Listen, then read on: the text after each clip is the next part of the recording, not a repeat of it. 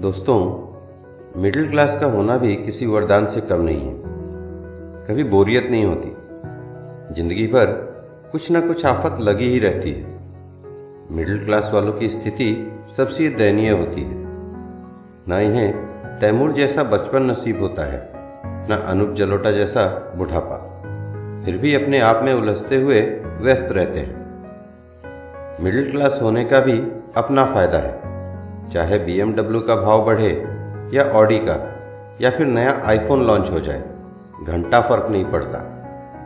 Middle class लोगों की आधी ज़िंदगी तो झड़ते हुए बाल और बढ़ते हुए पेट को रोकने में ही चली जाती है।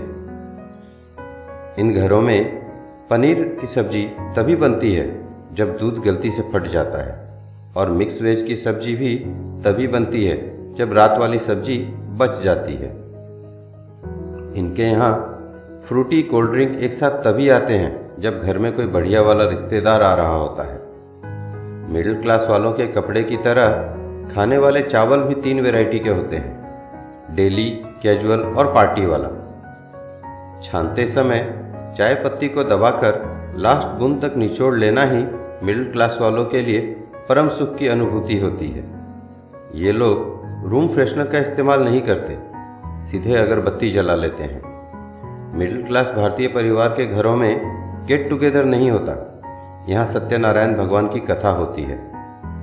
इनका फैमिली बजट इतना स्टीक होता है कि सैलरी अगर 31 के बजाय एक को आए तो गुल्लक फोड़ना पड़ जाता है।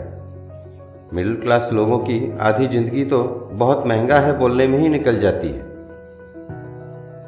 इनकी भूख भी होटल के रेट्स पर डिपेंड करती है।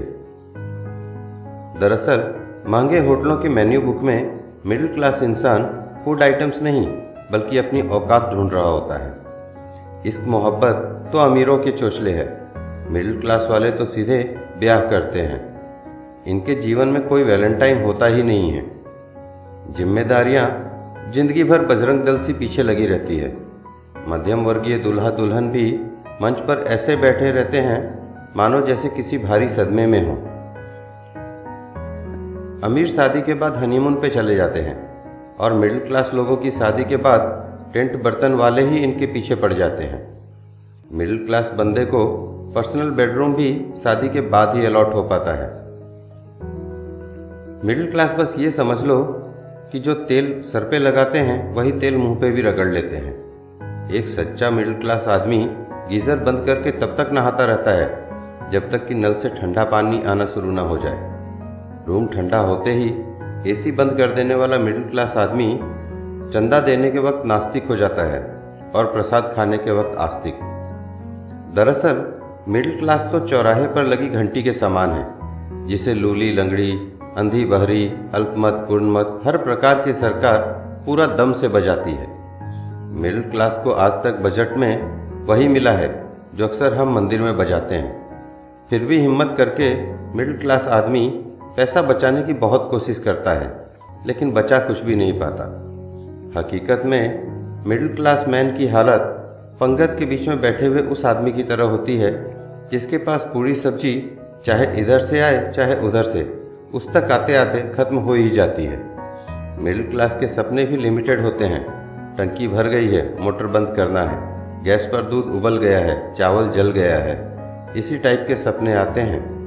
दोस्तों मिडिल क्लास होना भी आसान नहीं है। न ये शर्म से कुछ बोल सकते हैं और न ऊपर उठ सकते हैं। न इन्हें सरकार सपोर्ट करती है और न ये खुद एक दूसरे को सपोर्ट करते हैं। इसलिए इनकी ज़िंदगी हमेशा हफ्तों से भरी ही रहती है। Hats off to the middle class man धन्यवाद दोस्तों।